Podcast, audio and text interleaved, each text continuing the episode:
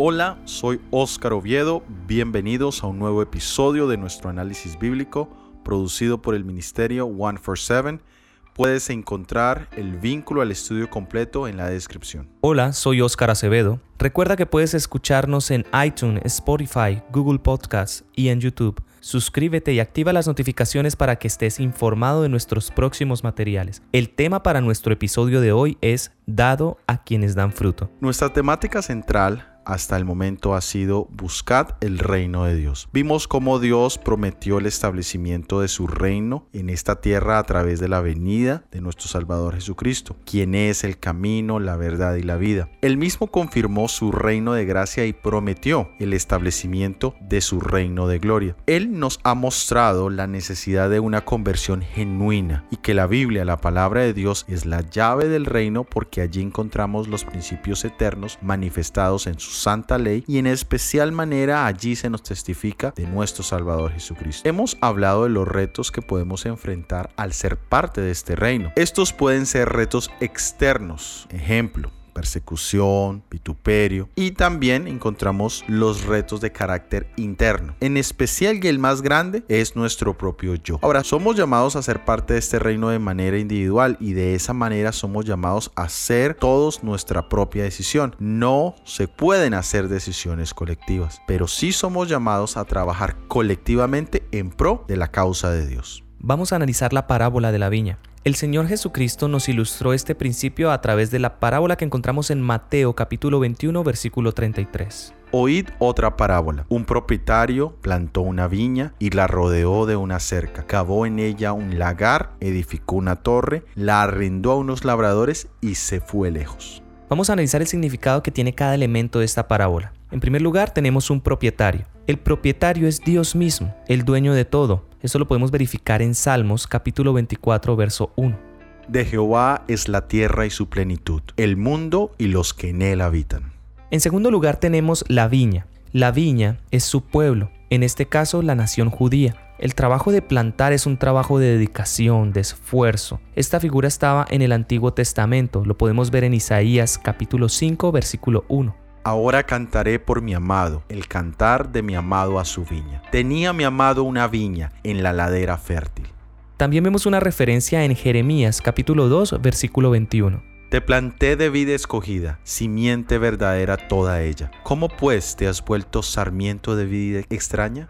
Ambos textos utilizan la misma analogía, la misma ilustración, la viña. Él plantó su pueblo, su congregación, su iglesia. Siguiendo en el análisis de los elementos de la parábola tenemos que a esta viña la rodeó de una cerca. Siempre ha sido el interés especial de Dios cuidar de su pueblo, cuidar de su iglesia. El Señor de la viña había hecho todo lo necesario para su prosperidad.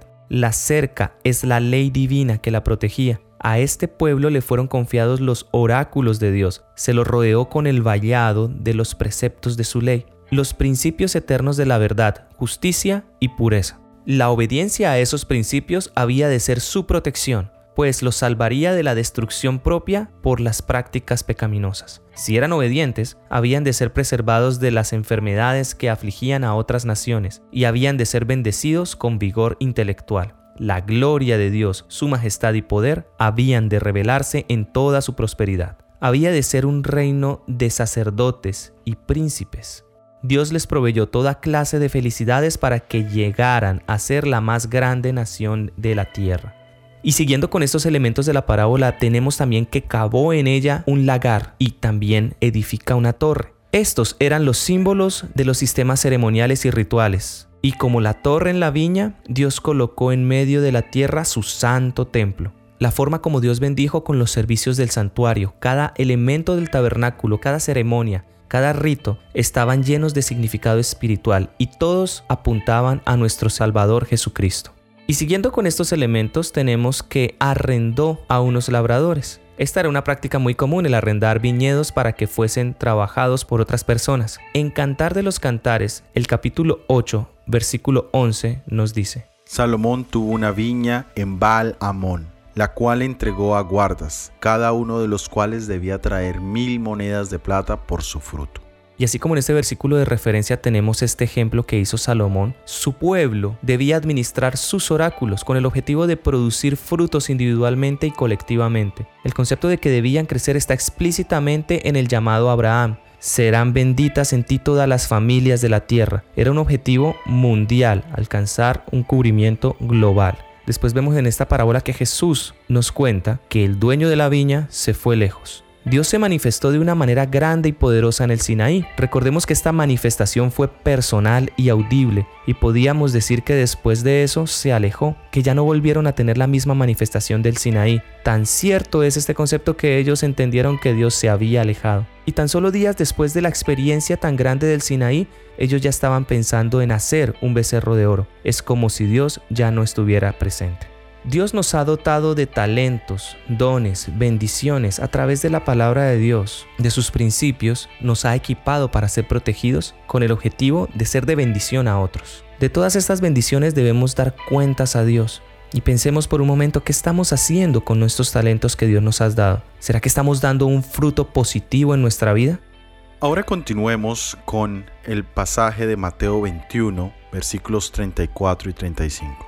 Cuando se acercó el tiempo de la cosecha, envió a sus siervos a los labradores para recibir su fruto. Pero los labradores tomaron a los siervos y a uno lo hirieron, al otro lo mataron y al otro lo apedrearon.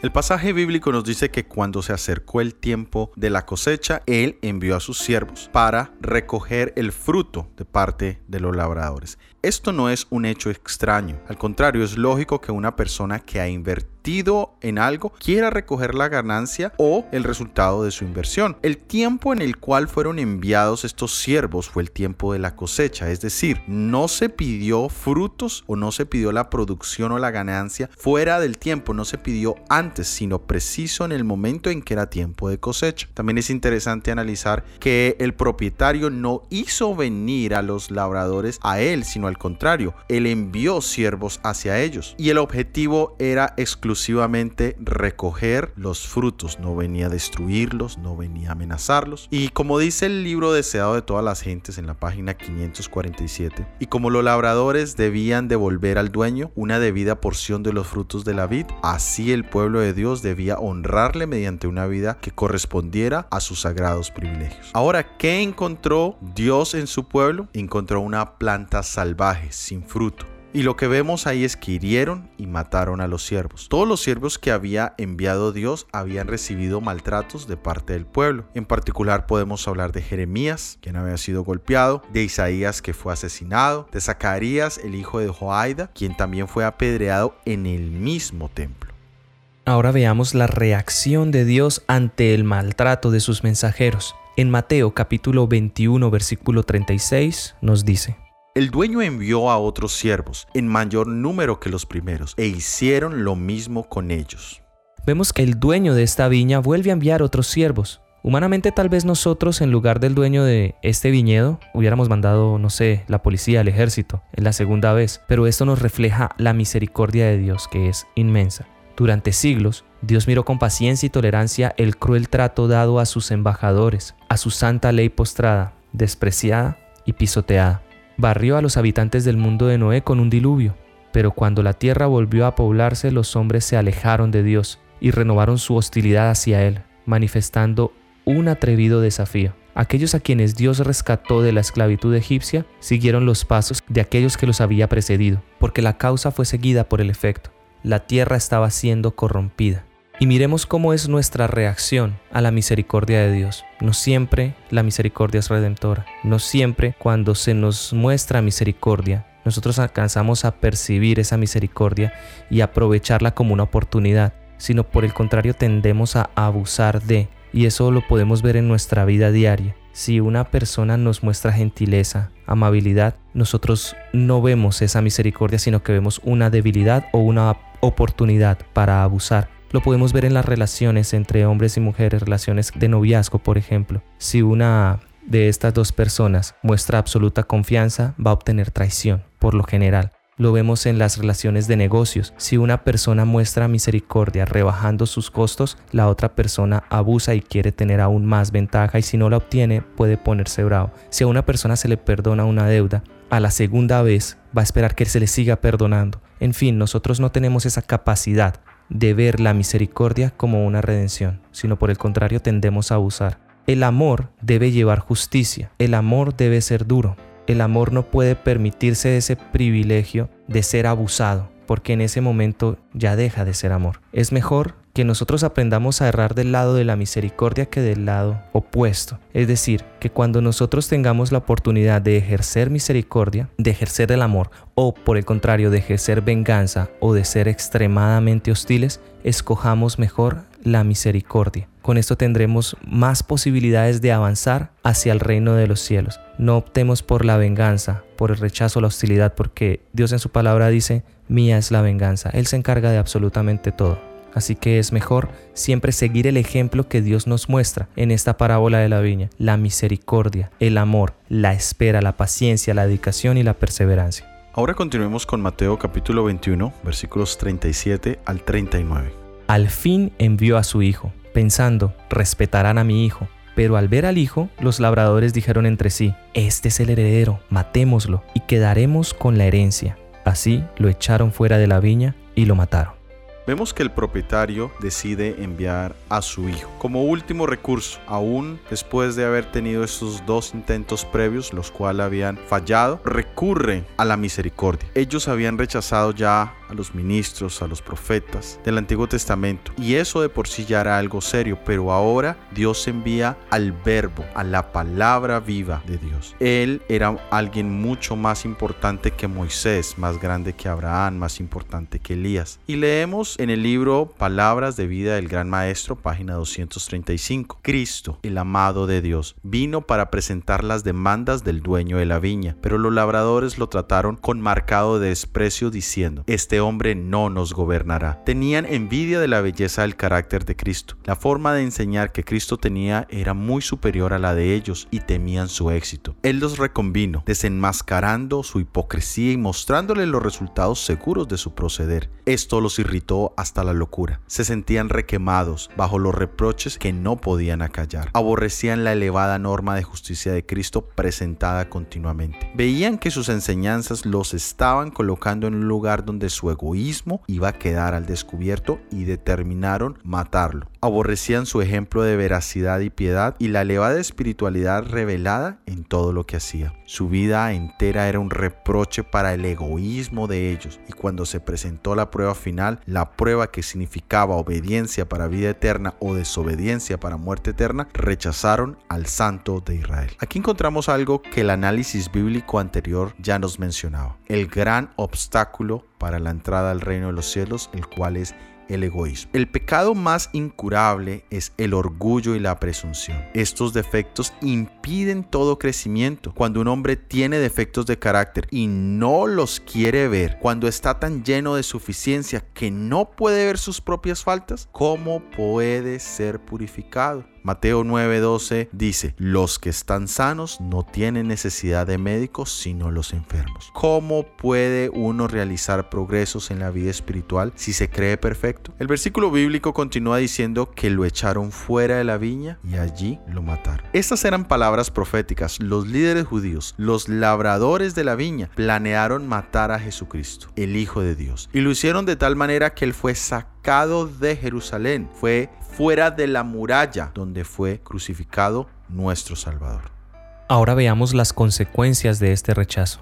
En Mateo capítulo 21, versículos del 40 al 42 nos dice, cuando venga el señor de la viña, ¿qué hará con estos labradores? Respondieron, matará sin compasión a estos malvados y rentará su viña a otros labradores que paguen el fruto a su tiempo. Entonces Jesús les dijo, ¿nunca leíste las escrituras? La piedra que desecharon los edificadores vino a ser la piedra de esquina. El Señor hizo esto y es maravillosa ante nuestros ojos.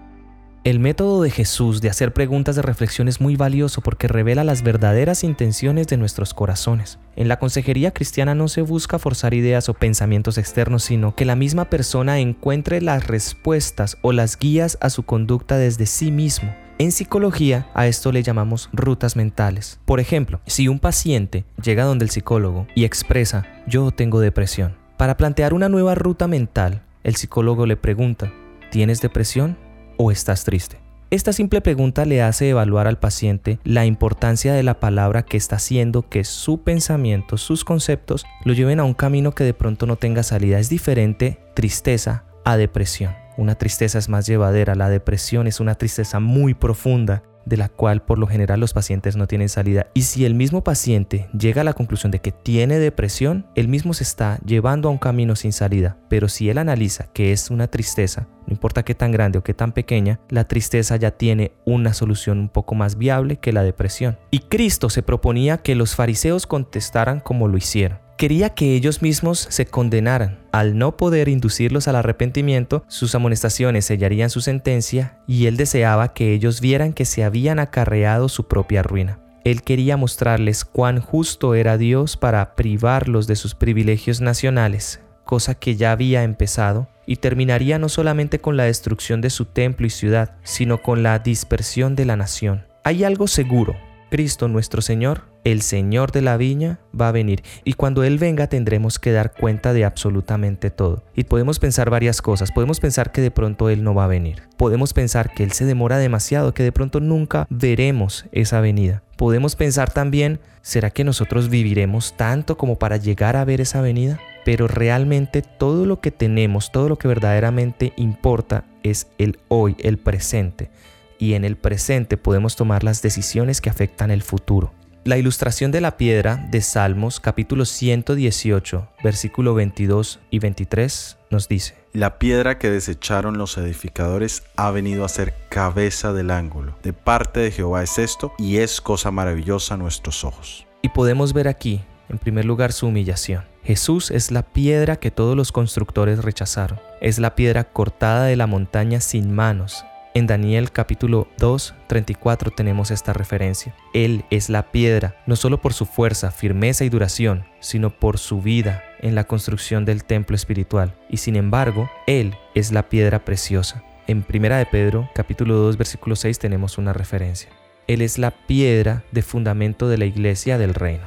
Esta piedra fue rechazada por los constructores, por los gobernantes y por el pueblo de los judíos. Ellos se negaron a poseerlo como la piedra, como el prometido Mesías. No quisieron construir su fe sobre él, sino que siguieron en su edificación sin él. Lo negaron en presencia de Pilato cuando dijeron, no tenemos más rey que al César. Pisotearon esta piedra, lo arrojaron entre la basura de la ciudad. Esto fue una vergüenza para Cristo, pero resultó ser la ruina de aquellos que así lo hicieron a un lado. Él es la piedra del ángulo, es la principal piedra angular de la edificación en la cual judíos y gentiles están unidos para que puedan ser edificados en una casa santa. Él es la piedra principal en la esquina, en la cual se completa el edificio y quien debe en todo tener preeminencia, como el autor y consumador de nuestra fe. Así lo ha exaltado Dios, porque se humilló a sí mismo y nosotros, de acuerdo con el diseño de Dios, debemos convertirlo en el fundamento de nuestra esperanza, el centro de nuestra unidad y el fin de nuestra vida. Como dijo Pablo, para mí el vivir es Cristo. Muy bien, ahora leamos en Mateo capítulo 21, versículo 43. Por tanto os digo, que el reino de Dios será quitado de vosotros y será dado a gente que rinda su fruto. Este es un concepto interesante. ¿Será que el reino podía ser quitado de mano de los judíos? Aquellos que habían recibido la adopción, aquellos que habían recibido la gloria, aquellos que habían recibido la palabra de Dios, el pacto, la promulgación de la ley, el tabernáculo y sus ceremonias, las promesas, ¿podían ellos perder ese privilegio? Sí, ellos habían sido elegidos por la gracia de Dios con un objetivo y el momento en que ellos dejaron de dar esos frutos, allí perdieron su llamado. El libro Palabras de Vida del Gran Maestro en la página 237 nos dice, como pueblo, los judíos habían dejado de cumplir el propósito de Dios y la viña les fue quitada. Los privilegios de que habían abusado, la obra que habían menospreciado, fueron confiados a otros. No solamente dejaron de producir frutos, sino también rechazaron al Salvador, al Hijo de Dios, a nuestro Señor Jesucristo. El pasaje también nos menciona que sería dado a otra gente que rinda su fruto. Es decir, el Señor ahora iba a poner al frente de su viña personas que dieran los frutos necesarios. Ya estaba todo, ya la adopción estaba, la gloria, la palabra de Dios, el pacto, la ley, el tabernáculo. Y Dios ya sabía a quién iba a llamar, porque como dice el apóstol Pablo, Él es el que produce el querer como el hacer. Él solo estaba esperando la disposición. Cristo podía haber impedido la condenación de la nación judía si el pueblo lo hubiera recibido, pero la los celos, los hicieron implacables. Determinaron no recibir a Jesús de Nazaret como el Mesías. Rechazaron la luz del mundo y de allí en adelante sus vidas estuvieron rodeadas de tinieblas, como las tinieblas de la medianoche. La condena predicha cayó sobre la nación judía. Sus propias pasiones feroces e indómitas produjeron su ruina. ¿Y cuántas veces vemos esto cumplirse en la vida de las personas que nos rodean, que rechazan de una manera radical el aceptar a Jesucristo. Y entonces al alejarse de la luz simplemente entran en las tinieblas. En Mateo capítulo 21 versículo 44 al 46 nos dice, El que caiga sobre esta piedra será quebrantado, y sobre quien ella caiga lo desmenuzará. Al oír sus parábolas los principales sacerdotes y los fariseos entendieron que hablaba de ellos y trataron de prenderlo, pero temieron al pueblo porque lo tenían por profeta. Vemos de nuevo el concepto de la piedra, la roca. Cristo es la roca y hay dos posibilidades. Yo caigo sobre la roca y soy quebrantado o la roca cae sobre mí y seré desmenuzado. La primera, caer sobre la roca y ser quebrantado, vemos que cuando nosotros caemos nuestros huesos son fracturados. Pero la segunda opción que es ser desmenuzado ya nos habla de un aplastamiento. En la primera opción, cuando hablamos de caer y ser quebrantado, nos está hablando de una conversión. Nosotros podemos ser quebrantados por el llamado, la palabra del Señor, poder tomar una decisión. De pronto, todo lo que nosotros llevemos haciendo hasta ese momento en el que conocemos a Cristo pueda ser totalmente renovado, cambiado, pero necesitamos ser quebrantados por Cristo para poder entrar en ese arrepentimiento genuino y empezar una nueva vida. Pero la segunda opción, cuando la roca cae sobre mí y me desmenuza, me aplasta, estamos hablando de una destrucción eterna. Eso también nos lleva a pensar en el símbolo, lo que significaba el apedreamiento. En el Antiguo Testamento vemos que a los pecadores se les llevaba fuera de la ciudad y se les apedreaba, porque esa era la paga de su pecado, la muerte, la destrucción. En ambos casos hay dolor, solo que en el caso del quebrantamiento, el dolor es temporal y tiene esperanza, pero el segundo caso, el aplastamiento, no tiene ningún modo, ningún remedio, es una destrucción definitiva. En Palabras de Vida del Gran Maestro, página 238 nos dice, la palabra de la viña se aplica no solo a la nación judía, tiene una lección para nosotros. La iglesia en esta generación ha sido dotada por Dios de grandes privilegios y bendiciones y Él espera los resultados correspondientes. Es decir, que la iglesia como tal no es el objetivo de Dios, sino es el medio que Dios utiliza para cumplir la misión, que es establecer su reino de gracia aquí en la tierra y poder así dirigirnos hacia el reino de gloria. Hemos sido redimidos mediante un rescate costoso. Solo por la grandeza de este rescate podemos concebir sus resultados. En esta tierra, la tierra cuyo suelo ha sido humedecido por las lágrimas y la sangre del Hijo de Dios, se han de producir preciosos frutos del paraíso. En la vida de los hijos de Dios, las verdades de su palabra han de revelar la gloria y excelencia. Mediante su pueblo, Cristo ha de manifestar su carácter y los principios de su reino. Muy bien, ahora nuestra verdad central. Cristo mismo fue el creador del sistema judío, la base misma del costoso templo, el antitipo al que apuntaban todos los servicios de sacrificio. Los judíos habían observado con aparente ansiedad la venida del Cristo. Los escribas, que fueron instruidos en la ley y familiarizados con las declaraciones de los profetas con respecto a su venida, sabían por la historia profética que el tiempo de mirar y esperar su venida al mundo había expirado. A través de las parábolas que Jesús habló a los judíos, llevó sus mentes a las profecías que habían predicho las mismas cosas que entonces se estaban promulgando. Él buscó, por medio de todos los medios a su alcance, despertar sus conciencias e iluminar su comprensión para que pudieran considerar bien los pasos que estaban meditando. Hemos llegado al final de este episodio de análisis bíblico. La próxima semana tendremos el análisis bíblico Urgencia en avanzar en el reino. Si ha sido de bendición, por favor compártelo con al menos una persona. Déjanos tus opiniones en los comentarios. Que Dios te bendiga. Amén.